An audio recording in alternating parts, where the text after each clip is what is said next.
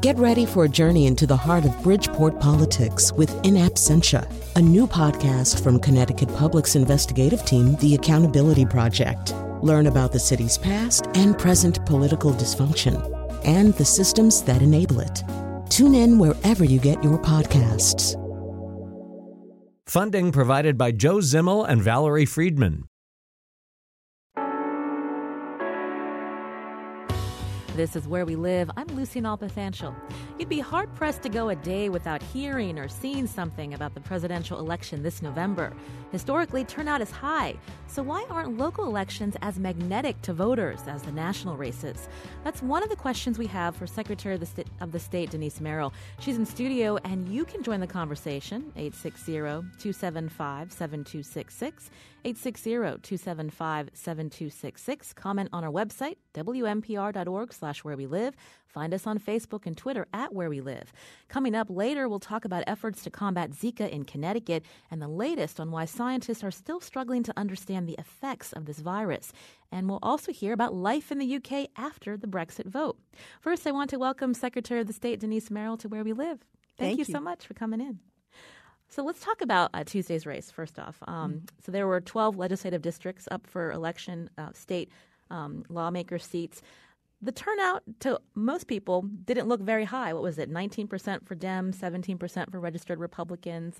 Um, how did that race compare to others? Yeah, believe it or not, that's slightly higher than what we thought would happen uh, because this is it was a unique election in the sense that there was no statewide primary for any of the federal offices. So, you know, it was a few towns had primaries basically, and those towns it, it, could have been a Republican primary in some cases or a Democratic primary in other cases. So it's a very limited audience, first of all. But 20% was actually pretty decent. And of course, these are unofficial results. Sometimes that changes in the next few weeks. But, um, you know, I, and that's, that's a sad statement, isn't it? It is. 20% does not sound high. Oh, we heard some sentiment from uh, listeners uh, uh, via Twitter that, you know, they had no idea that there were these local races. So, you know, where does the buck stop? Should there be more, um, you know, announcements from your office? Should be the, the local officials in town? If there's an election coming up, should they be getting the word out? We all do. I mean, I put out numerous uh, statements on every media I could find. We always do for every election. Uh, you know, some of it uh, is because there is very little local media anymore. I mean, everybody knows what uh, Hillary Clinton or Donald Trump had for breakfast, but they don't know uh, about their local candidates. And, and some of that is just it's a presidential year, all the attention is going nationally. And, you know, it's sad because local candidates are where you can really make a difference. You know, no one's going to notice, you know, if you're voting for president. I, I'm not sure that will give you access to a president, but locally, these are folks you see in your grocery store.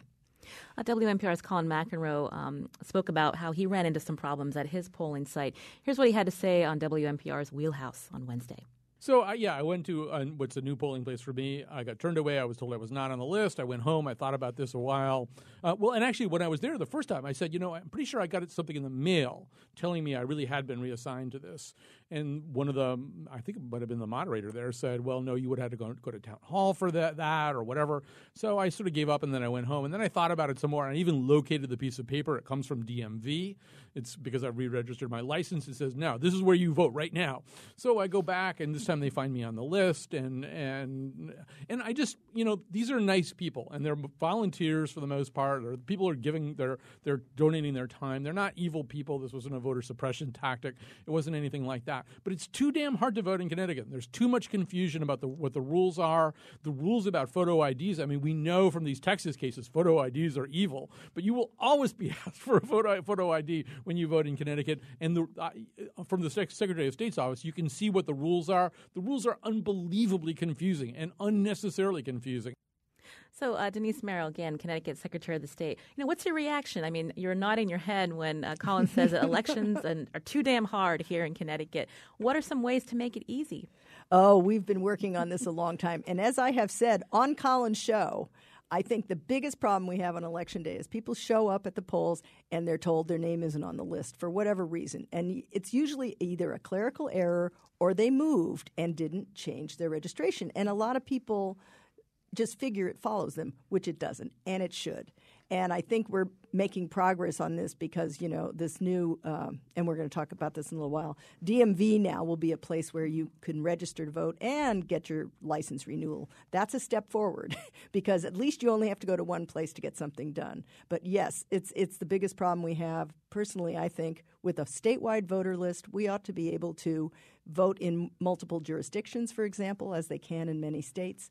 Um, you know, there's no reason anymore that you have to have uh, very, very local places. In fact, if you move from one side of town to the other, sometimes you have to re register. I mean, that's no longer necessary. We were talking uh, before the show about uh, November. And so when we look at the turnout in August, again, historically, presidential races, it's pretty high.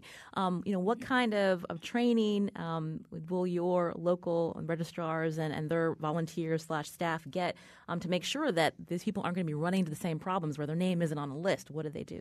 Yeah, well, of course, it's better during a general election because we have election day registration. So if you get to a polling place and they say, "Up, oh, you're not on the list," you can fix that. You have to go to town hall to do it. So far, we still haven't got internet at the polls, but um, at least it can be rectified. Um, but not in a primary. Primaries are different.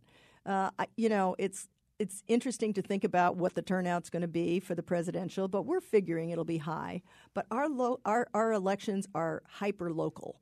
Um, every registrar in the towns they're responsible for training and hiring and making sure the polls are opening, and so it's very difficult. We have now created standards for the first time for training and certification of registrars, and that just went into effect last year. Um, and and so now I think things will be more orderly. I hope so, because we have put some things in place that hopefully that kind of thing won't happen as much. You mentioned uh, Motor Voter. So just this week, it launched um, this, I guess, new process. I guess you could always register at the DMV, and now and now there is an official prompt to the clerk. So if you go there to register your car or get a driver's license or renew, um, there's actually a prompt that they're going to ask you. Can you explain that process? Yes, sure. Uh, actually, since 1993, there was something called the Motor Voter Act passed, and we were supposed to be doing this all that time. We haven't been doing a very good job with it, primarily because of the training aspect. They just, you know, it fell between the cracks over the years. I don't think we ever did a very good job. Um, but um, it was brought to my attention a couple of years ago that Connecticut wasn't performing well. Many states, most of their registrations come from the DMV through this process. And basically, what it is is you get up, you're after standing in line, presumably. we won't go there. Uh, and then you, uh, you're, let's say, getting a new driver's license or renewing your driver's license. The clerk, it's all on computer now, of course. And so after the clerk takes your name and address and whatever information they collect for your driver's license, there is a prompt for the clerk to say, and by the way, would you like to register to vote? And if you say yes, they will have a kind of pre populated form with your name and address all spelled correctly, theoretically. See, that's one of the big problems we have with voter lists. Mm-hmm. People are trying to read people's handwriting, they get it wrong, they're in the wrong place, that sort of thing. So this will fix all that because it's already filled in. They give it to you, a piece of paper. You fill in wh- whether you want to register with a party, you attest that you're a citizen, all the things people are concerned about, and you give it back to the clerk. The clerk then inputs it into the computer and sends it electronically to the towns where it's processed. See, that's it's still a very local process. So each town has to process that piece of paper. But the DMV no longer has to do it all by hand, which is what they were doing before, which is probably why it wasn't happening very much. And so it launched actually in the, in the AAA offices Monday, in the DMV Tuesday. How many people are taking advantage of this? Hundreds. And this is what's really interesting because at the time we predicted that if we automated this process more readily for people, that it would result in more registrations. And I think it's starting to look like that's going to be true because in the very first day on Monday, when DMV is closed, of course, AAA is open, and they processed 153 new voters just on that first day. Tuesday, when DMV opened, they processed 541 new voters and 689 changes of address, which gets me all excited because that means, hey, we're going to have more accurate lists. So that's a huge number. Normally, we were trying to figure out like how many we usually get in a year, and it's about 100 a day uh, total overall, not just DMV, all registrations. And here we have 541 new voters on the first day of the operation. It's great. I'm talking with Connecticut Secretary of the State, Denise Merrill.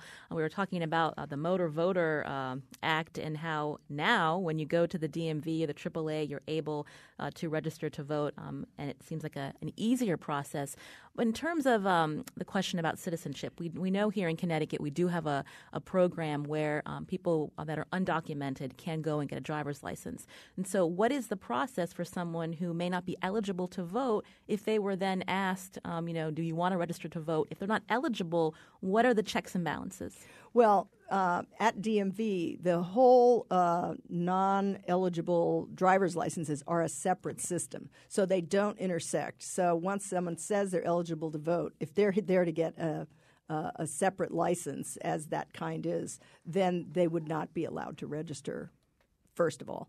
And of course, there are many other. I mean, the fact is, people attest to the fact they're a citizen. So you have to sign something saying you're a citizen. So I think there are a lot of checks and balances. And then, of course, it goes to the local level where they also check to make sure you actually live there and that sort of thing. So I, I don't have many concerns about that. I want to take a call now. Uh, Jeff from Prospect. Jeff, you're on Where We Live. Hi, good morning. Um, I'm I'm calling. My question is, uh, I know obviously that it seems like there's progress here uh, with the motor voter registration, um, although that seems like it's probably around in many states. Uh, my question is for uh, not to get rid of the paper ballots or the voting stations because I know a lot of people that are not computer savvy really like that history.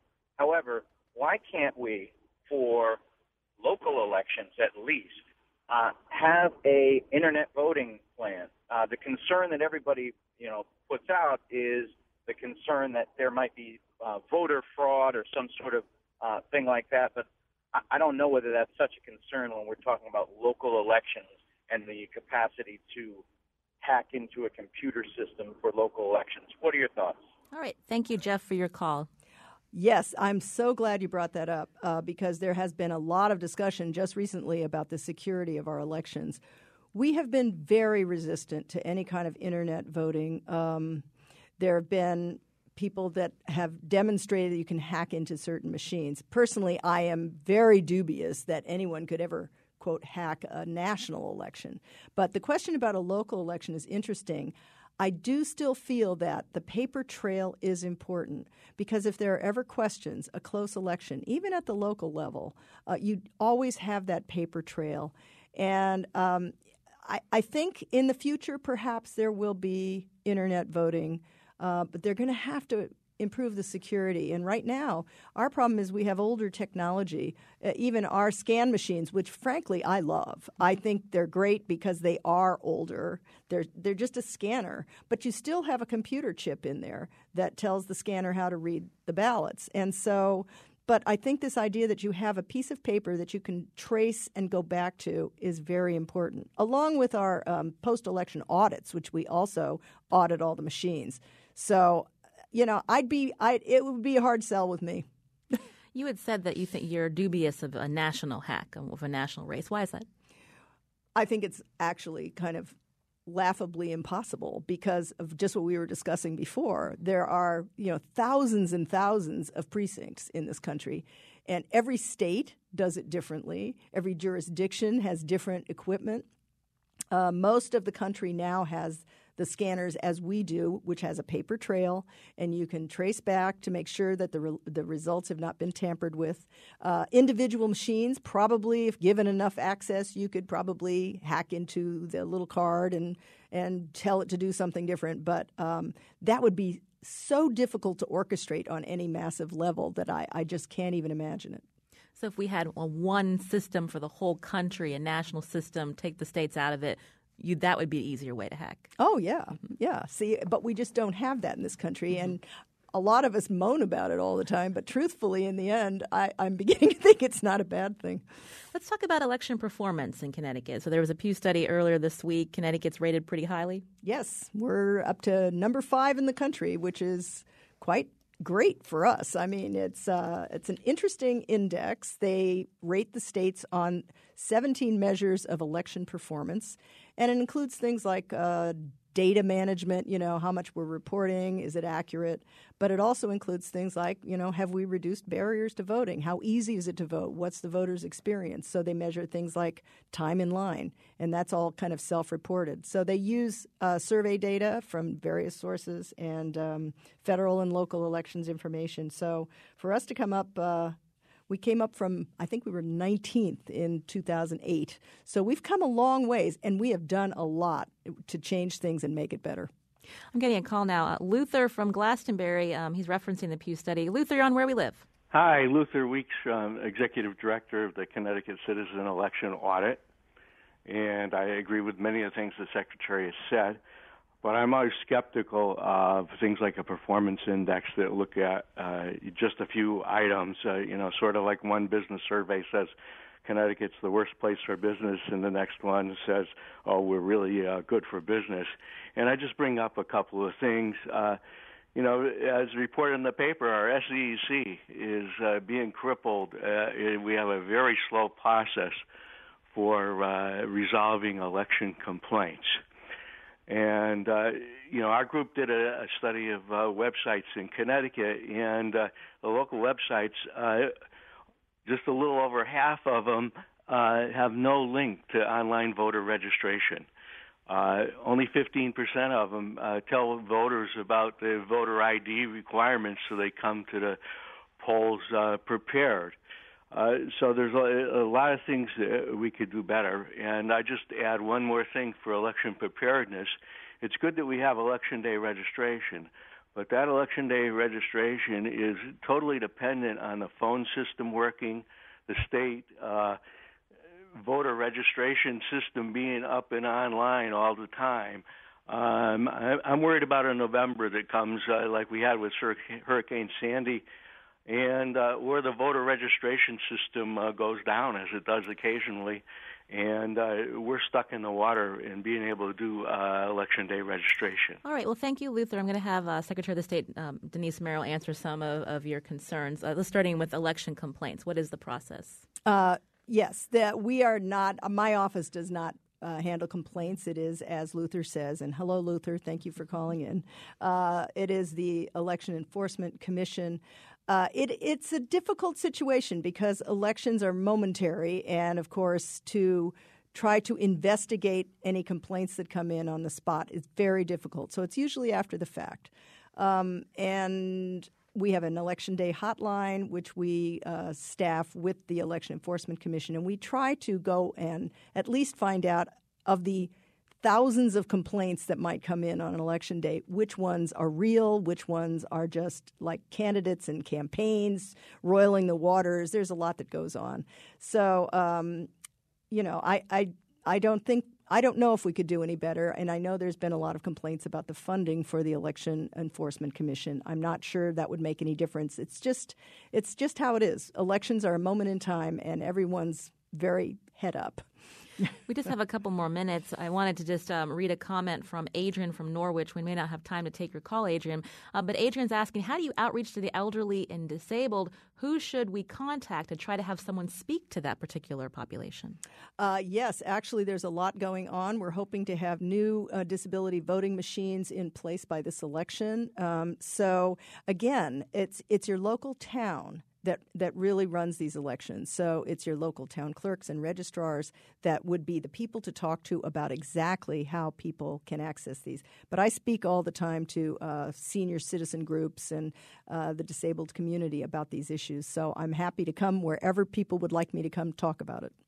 And then, um, real quick, we were again speaking about the the national race, uh, the presidential race happening in November again, what is high turnout and what do you see happening with people who find both candidates not very palatable? Boy, that's the $64,000 question lately, and I'm not sure. I don't even know myself, but a, a, I can just tell you that a high turnout or an average, like presidential turnout in Connecticut, is around probably 70% would be on the high side.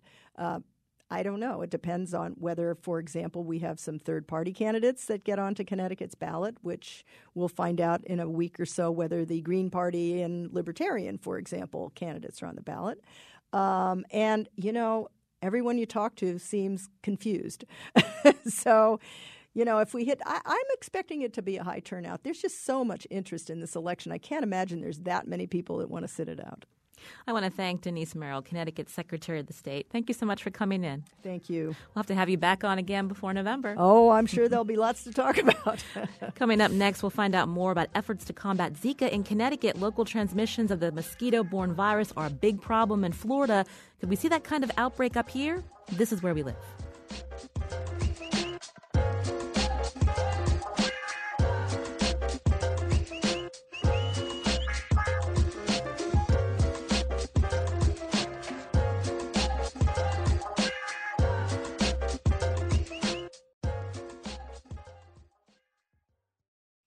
This is Where We Live. I'm Lucy Nalpathanchel.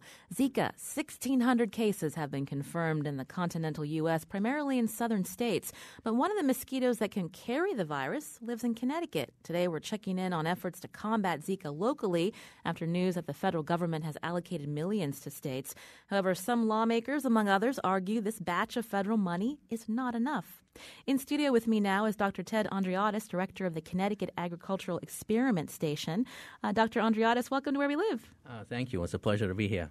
So, we're going to start with you. Again, this uh, batch of money has come into Connecticut. Is it about a million dollars? Um, I think that's right. Uh, for the experiment station, uh, we're going to receive another $100,000 that will help us enhance our mosquito trapping and testing program. Uh, we have a very comprehensive program that dates back to 1997 where we monitor mosquito populations throughout the state of Connecticut in 91 locations. Uh, we collect uh, starting in June and continue until the end of October. Um, what this additional funding will allow us to do will be enhanced trapping and testing uh, for the Zika virus.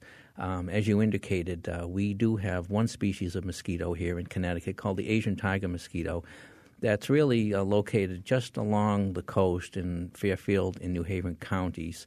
And uh, we're collecting more of those mosquitoes and testing them specifically for the Zika virus.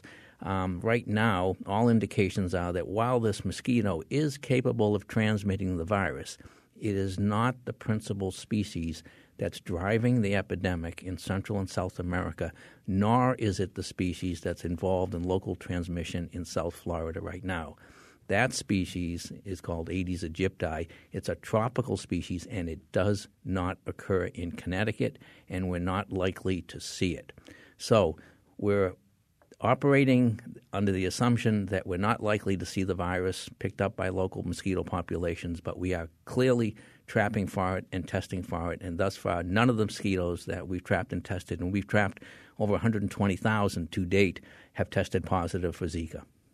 Um, I'm reading here that uh, extra $100,000 was given to the ag station from the CDC, and so is that is that enough to have you do this extra monitoring? Even though you've again your staff has been trapping mosquitoes, testing for other viruses um, in past uh, years. Yes, this will really help. Um, we've got one other problem because our state funding uh, for the mosquito program had been cut uh, by about 50,000. So this will help to bridge that gap. In addition to that, uh, we need to uh, purchase specialized traps. Uh, it may be hard to believe, but we have 50 different species in Connecticut, and they're not all the same. And this particular mosquito does not uh, go into the common traps that we use to monitor West Nile virus and Eastern equine encephalitis. So we have to use a specialized trap. So with this additional funding, we can purchase these traps, we can trap more frequently, and we can conduct the testing in our biosafety level three containment facility for the Zika virus. So that's what that funding will be used for.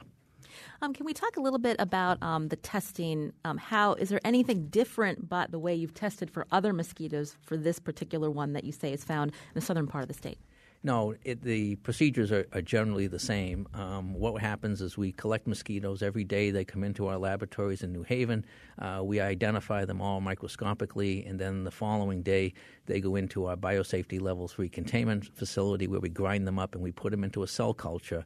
And we use African green monkey cells, if you can believe that, because these viruses will grow and if there's virus in the mosquitoes, uh, we start to see what's called cytopathic effect, where the cells become disruptive.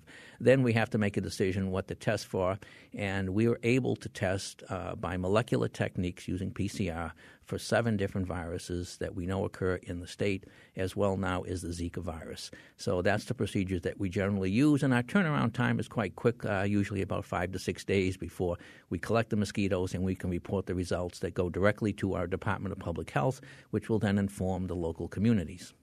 That's Dr. Ted Andreadis, director of the Connecticut Agricultural Experiment Station. Uh, joining us now in studio is our uh, State Department of Public Health Commissioner, Raul Pino. Thank you so much for coming to Where We Live today. Good morning. Thank you for having me. So, Zika is on the minds of a lot of people, uh, not just abroad, but here locally with uh, the number of transmission, the, the cases that have been confirmed in Florida. What can you tell us about Zika here in Connecticut? Well, um, at this point, we don't have a major concern or expecting uh, local transmission in Connecticut, but it doesn't mean that we uh, are not alert and looking for it. Uh, so we have designed several layers in our surveillance system that will provide us with the ability to quickly identify cases that may happen uh, in Connecticut if they happen, so that we will be able to react and act accordingly. Can you talk about the the I guess the process to test people, whether they have been coming back to Connecticut from abroad? Um, there, I heard there was something called sentinel testing. Yes, um, there are um, two different uh, systems in place right now in Connecticut, and it change. It's changing. This is a changing environment um, as we learn uh, about this disease and what can cause.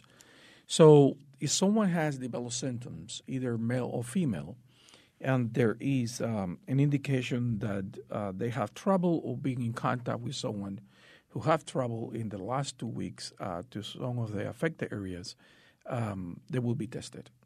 What are the symptoms? Um, the symptoms are, you know, the normal symptoms that you see in any flu-like uh, disease, except that this one uh, normally present with a skin rash and conjunctivitis at times. So muscle ache, uh, headaches, uh, fever, uh, being tired, uh, that kind of general uh, feeling that people get when they are sick. And how many people have been tested here in Connecticut? How many confirmed cases? So we have tested um, up to today uh, or to uh, yesterday, uh, 519 individual. 300, 390 of those were pregnant women. Mm. And so, when you talk about the sentinel testing, um, what is the criteria? So, if they have traveled abroad, if they're pregnant, and they have certain symptoms? Well, the Sentinel system is designed to go beyond what is recommended by the CDC.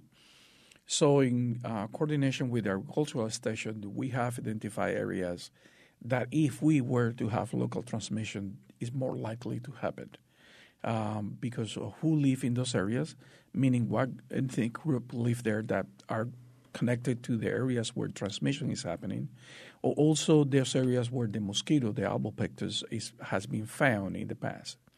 So if we were to have a mosquito transmission, if we have of the conditions, those are some of the places that are more likely it could happen. So Bridgeport along the shore? Yes, along the shore, um, we are engaging more facilities um, step by step. So basically, what we do is we said to the doctors in those um, locations, uh, you can test um, out of the range up to uh, 10 individuals per site that um, have any of the symptoms that are related to Zika, even if they don't have a history of traveling to the area. And that's what we are looking for. So, right now, we're engaged with St. Vincent and all the facilities Southwest Community Health Centers, and Optimus uh, Healthcare.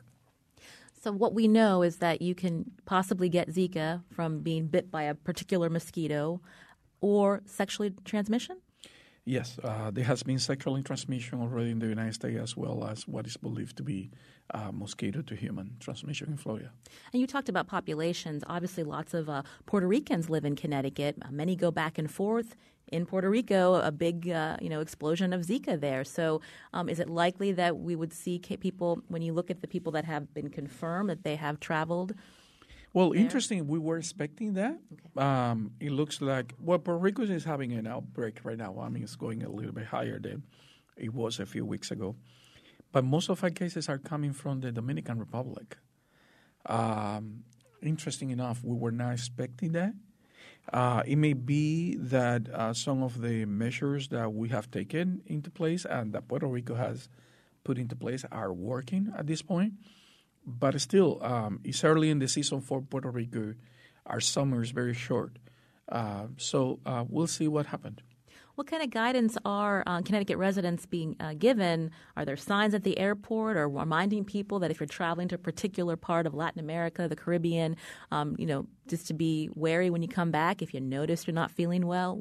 You know, what's the advice you give to our residents? So you mentioned the airport. So at the airport, we have developed a campaign that is designed specifically for the flights that go to Puerto Rico. Other areas, people fly from New York or Miami or do other connecting flights. So it's, it's, it's almost impossible for those areas. But at least for the flights that we have daily to Puerto Rico, there is uh, advertisement at the airport that each individual who is departing Connecticut receive a flyer with information on how to protect themselves. And we have campaign in Spanish and English that are targeting our um, our most at risk uh, population that travel to different areas.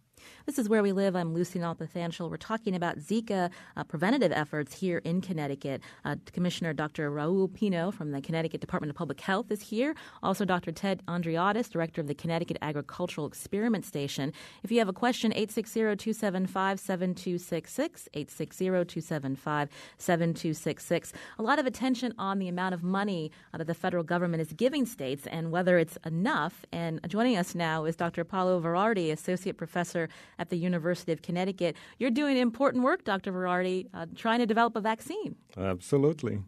Um, so uh, I am uh, actually a native from Brazil, so I was uh, aware of the Zika outbreak um, uh, very early on. And once we realized, you know, the import, the, the microcephaly cases, the spike in microcephaly cases, I started immediately working on a Zika vaccine myself, and also in conjunction with two other uh, uh, vaccine companies here in Connecticut Protein Sciences, in Carogen. Um, so we are, we are in the process of uh, developing our vaccine candidates and testing them. So, what do you need from the federal government to help you get to this vaccine faster? Well, money is always needed, right? So, uh, uh, as you know, you know, uh, uh President Obama requested about 1.9 billion dollars back in February, um, and uh, um, the the Senate actually approved a 1.1 billion dollar uh, Zika bill. Uh, but unfortunately, you know, they got stuck in, in the House. Um, Congress, you know, uh, is in recess now for the summer, so uh, people like Senator Blumenthal are really, you know, asking for uh, Congress to reconvene now that we have those uh, 22 local cases of, you know, mosquito, most likely to mosquito transmission in Florida. So that money is desperately needed. Um, what what you know the National Institutes of Health, which is the major you know federal funding for biomedical research here in the United States, has done is uh, cannibalize some of uh, you know the Ebola funds uh, and transfer that to the uh, so that people can you know start doing some of the Zika work, but that is obviously not enough. Money is, not, is needed not only for development of vaccines, but also you know better diagnostics, um, uh, mosquito control measures, and so on and, and also to just understand the basic biology of the virus. There's a lot that needs to be, you know, that, that still needs to be learned. The pathogenesis, how the virus, you know, causes disease, and how, you know, it actually leads to micro- microcephaly. So you received uh, recently got news. I think it was yesterday that you received this four hundred thousand dollar grant from the National Institute of Health. How will you use that grant towards the work? Yeah, so that is not a lot of money. You know, it's about four hundred and ten thousand dollars, but it is what NIH you know, is able to afford right now. Um, I believe, you know, I'm probably one of the first to receive, uh, you know, uh, uh, funding from NIH specifically for a Zika vaccine. That money will be crucial because, you know, it, we can develop vaccine candidates relatively quickly, but to uh, to do the initial testing, usually in small animal models, models that by the way need to you know to be better developed. There, there was no such a thing as an animal model for Zika before. So to do those studies and to proceed into you know larger animal models and then you know essentially into uh, human clinical trials, that takes a lot of money and effort. Um, money is needed not only to do those things, uh, money also you know would help to expedite the process. So uh, um, that that's what is needed. Can you talk about the urgency as a researcher? Because you mentioned Ebola and how the, the, the, amount of money the feds are giving towards research and development of a vaccine, preventative efforts towards Ebola, is now being transferred over to deal with Zika. But when Zika is no longer in the news, I mean, do you worry that you know the work that you're doing is going to be sidelined by something else? Certainly, because that's exactly what's happening in in in the Ebola field. Uh, um, you know, all of that effort, you know, may not lead to something if, uh, you know, if, if, if that money suddenly disappears. Uh, that may be the case with Zika. And so we are always essentially will be catching up all the time, you know, that we have uh, um, uh, an outbreak uh, such as, uh, you know, the, the Ebola and the, the Zika outbreak. So we need to have a better system to deal with this. We, we, we need to not able to just, you know, essentially catching up to the things. We really need to have a system in place so we can react very quickly. And by the way, the reaction here, particularly in the U.S., was very slow, uh, uh, at least to my standards. Uh, it took a, a, little bit of time for uh, the CDC and NIH to, uh, uh, you know, make the link between Zika and microcephaly official. Um, during that time, you know, um, um, um you know, funding did not become available. Um, a lot of research that could have been done, you know, uh, was not uh, necessarily done. Although uh, I have to say that the scientists in the U.S. have been doing a great, great job. They have been. We, we know essentially we know money. Uh, we know a lot more now, uh, uh, you know, than we knew just you know six months ago. We really know a lot more. So, um, um, um but you know, the money would have been very helpful. So at the process where you are now, if you were to get this uh, the the amount of money that you need, you know, how long would it take to develop a, a Zika vaccine? Zika, yes, that's the that's one the million, dollar, million yes, question. absolutely. In fact, you know, we do have two vaccines now. Uh, there are in human uh, clinical trials. These are two DNA vaccines, one developed by the NIH and one developed by Inovio. Um, so those uh, phase one clinical trials are starting right now. Um, those th- those types of vaccines, though, are usually the ones that work very well in, in small animal models like mice. They don't, don't translate very well into humans. So, you know, there is still a need to bring into the pipeline a number of other different vaccines for us to really test their efficacy and uh, and later on safety, which will be you know a big issue as well. So. Um, um, um, the prediction of how long it's going to take, you know, for a va- for a, a, Zika vaccine to be um, approved by the FDA is a hard one. I mean, here we are, you know, in 2016, and we still don't have an approved Ebola vaccine. Mm. So, uh, you know, we have been very optimistic. Uh, the um, um, NIH has mentioned, you know, perhaps in two years we'll have such a vaccine. I tend to be a little bit more skeptical, but, you know, I think it, it is possible, but uh, it will take a lot of effort and money. You mentioned you're from uh, Brazil originally, uh, Dr. Verardi. Obviously, a personal connection when you look at uh, Brazil and the explosion of Zika there. Absolutely, and you know, and because I was watching, you know, I was actually in Brazil last summer during the initial part of the outbreak. Um, people were not concerned. You know, Zika was not was a, a disease that or a virus that you know uh, uh, causes uh, symptoms only in a fraction of people, and those symptoms, you know, normally not extremely severe.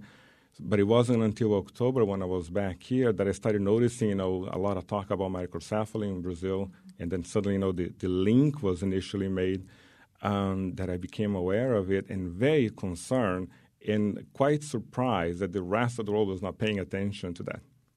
But they are now. They are certainly now. I mean, Zika has become a household name, no question.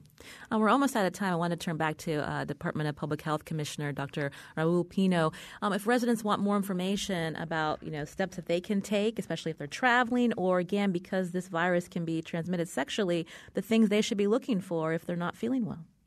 Well, you know, as always, anyone should go to the doctor as soon as they don't feel well. And as the doctor was saying, only one of five people will develop symptoms. So our biggest concern for transmission is for those who don't feel anything and feel all right. Um, you know, they have come from a vacation, they are having fun, uh, they come from some of the areas. So that's why protection is critical, and it's also critical um, uh, environment modification. Uh, in the sense that we have to prevent the mosquito from going in our backyards and landfills and those tires and small containers. And I'm pretty sure uh, Ted did talk about that uh, and that's that, that's critical. Um, this is a disease that is going to stay for a while. Different than Ebola, it's a transmission through a vector in place, a vector that we have not been able to control very well in the past, and that we're, it's going to be difficult. And probably Ted did talk about this too, is that the mosquito has been very resilient. This mosquito is um, it's a smart. I want to thank Dr. Raul Pino, Commissioner of Connecticut's Department of Public Health. Also, Dr. Paolo Verardi, Associate Professor at the University of Connecticut. He's a pathologist working to develop a vaccine for the Zika virus. And Dr. Ted Andreadis, Director of the Connecticut Agricultural Experiment Station. When we come back from the break, a look at UK after Brexit. This is where we live.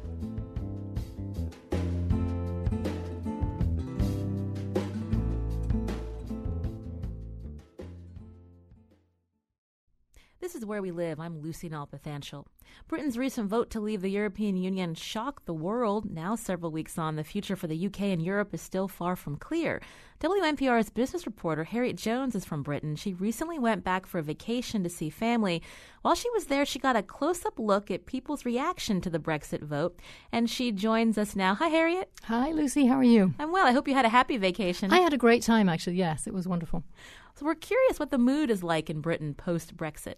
You know, it's really different than I thought it would be because I anticipated I'd be going back and there would be, you know, debates going on and, you know, arguments and oh, people talking about all the time.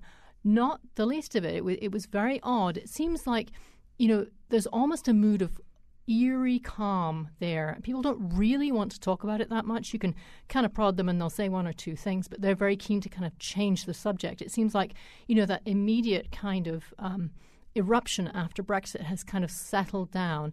And now people want to kind of move on a little bit because they're, and I think that's really to do with the fact that they're not sure what's going to happen. It's become very clear that this is not going to be a quick process. Nobody knows what the end game is. No country has ever left the European Union, so it's just a bunch of unknowns. So it was very interesting talking to people. They would say a couple things, and then they'd say, "But what about the U.S. election? What about Donald Trump?" Anybody who comes from the U.S. to the UK, people are so curious about Trump, and in Scotland particularly. I don't know if you remember um, Donald Trump's foot in mouth that he did right after the Brexit vote in Scotland. He he went to one of his golf courses in Scotland and he said, "Congratulations for taking your country back." That's right. That was quite the foot in mouth. right. When of course, you know, the majority of Scots had voted to remain. So many people reminded me of that. They would bring up Donald, Donald Trump and that particular incident. I wanted to turn back to something you said earlier about when you brought up, uh, we were asking them about Brexit uh, after the vote. Um, you know, they'd say a few things and then they would turn it back on you, knowing that you're uh, you're an American now, and asking you about Donald Trump. Do they see parallels? You know, people here that are supporting Donald Trump who are are sick of the establishment. Do they see parallels to what happened with the people who supported Brexit? You know, I think there's there are parallels in the just the sheer disgust with career politicians. You know that feeling of okay, Donald Trump is an outsider, and that's why many people, you know, feel positive towards and want to vote for him. They think he's, you know, different than your regular politician. There is an absolute disgust for politicians over in the UK right now. There's a feeling both among people who um, voted to leave and those who voted to remain that the politicians have just got them into a massive mess. I was in London and we were on a bus going past, literally past the Houses of Parliament. Um, on that on that road past Westminster, and the bus driver just dripping with contempt. You know, all the decisions that are made in there are just nonsense.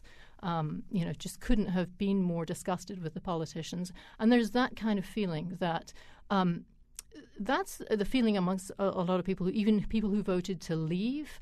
You know, you would think they would be happy, right? You'd think they got what they wanted.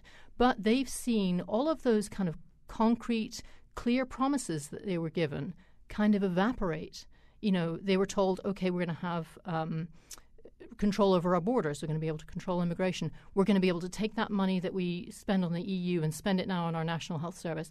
All of those things have kind of evaporated now, and we're left with this uncertainty. And many of the people who made those promises have also left the scene. So Nigel Farage, the mm-hmm. head of UKIP, has left. Boris Johnson has made a, a very weird kind of um, career move. So he, you know, he could have been the prime minister. I think many people who voted Leave were expecting he would be the next prime minister to to succeed David Cameron. That didn't happen because of a fight between people in the Leave uh, camp. He's now the foreign secretary, which even people who are supporters of Boris Johnson think is kind of a, a bizarre turn of events because a less diplomatic person you can't really imagine. Something that struck a lot of us about um, the whole Brexit vote is just that nationalistic feeling. So, how are immigrants feeling uh, about the Brexit vote? Yes, immigrants are very much in evidence. Um, in the UK, and that's happened more and more. I, have been in the States for 15 years now, and I've tried to go back most years, most summers to see family. And more and more you find, especially low wage, temporary uh, type jobs, are being filled by immigrants, many from, the, from uh, Eastern Europe. Um, spoke to a lot of them, and, you know, to a person, they told me this vote has made me feel unwelcome in this country. You know, and that was independent of whether their status would change. I actually met um, Americans in the in the UK who obviously won't their, their status will not be affected by this. They said this vote made me feel like I'm not welcome in Britain, and that was what people said, you know, throughout. Did that uh, feel funny to you? Um, having you know obviously roots there, and like you said, you traveled there often uh, to see that people are starting to feel like they're not welcome.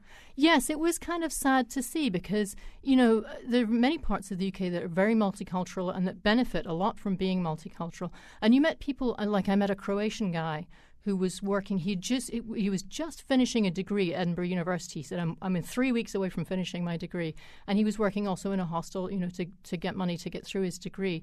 And he said, "I'm leaving. I'm I'm done. I'm gone." You know, he said it was partly to do with the Scottish weather, which is not the best. But he said, you know, why would I stay and make a life here when a couple of years from now I might not be able to be here and they might kick me out. So that was kind of sad to see. But there was I mean in some ways there was there was also a division of opinion among immigrants. I know one woman who is the daughter of Italian immigrants. So her parents came in in the 60s even before the European Union. She was born in the UK but she's has very close ties with Italy. She travels back, she speaks Italian she voted to leave, mm. which I thought was very interesting, you know, because um, she said it was an immigration issue to her. She said, yes, we need immigrants. Immigrants are very important, but we need to have control. We need to know who's coming in. We need people with skills, and we, you know, people who are not a security threat. You know, why should Americans uh, keep their eye on this? Why should they be following what's happening in, in the United Kingdom? Well, I think it's going to it, it's going to have a big effect on the future of the whole of Europe. So Europe obviously is a key ally, key trading partner of the U.S what happens in Europe, we've seen it already with things like the refugee crisis and the banking crisis in Europe. It has a huge effect over here. So, you know, I think it, it definitely is something that's worth people keeping their eye on. And, you know, you're already starting to see economic effects uh, you know, whether it's actually Brexit or whether it's just the uncertainty that nobody knows what's going to happen, you're seeing house prices stagnate. You're seeing companies slow down hiring. I was talking to people who work for international companies there, so companies who might be headquartered in the US but have employees in the UK, and they're saying, you know, our company is basically in a state of freeze right now, just waiting to see what will happen. They aren't making decisions about where to site operations or who to hire or where to do things because they really don't know what's going to happen. Has um, the pound continued to slide against the dollar? Has it's there been a down rebound? pretty low. I haven't looked at it in the last few days, but yes, I, I felt unusually rich over there. Speaking of which, uh, one positive from Brexit, uh, Reuters is reporting uh, that you know a lot of tourists are heading over to the United Kingdom, uh, visitors from Hong Kong, the U.S., and Canada. Yes, I mean it's certainly true. I mean I was there in peak season, so you know there's always a lot of people in London in July. Um, and also, you know, in Edinburgh, they're just gearing up for the international festival, so it's always busy. But it did seem like there was many people some people were taking advantage of, um, you know, that the the low pound um, and feeling like they can come over and have a relatively cheap holiday in the UK. But also there there were people who um, said other people they knew had stayed away because of security concerns. Because you know we had seen um, even while I was there, there were a couple of terrorist uh, incidents mm. on the continent, and then just after I left, there was an incident in London, a stabbing in London. So people, you know, I mean, it, there's kind of the feeling that okay, great, you know it's it's a cheaper place to go now. But people are concerned about those security risks. It sounds like you did a lot of reporting, even though you're on vacation. well, kind of, you know.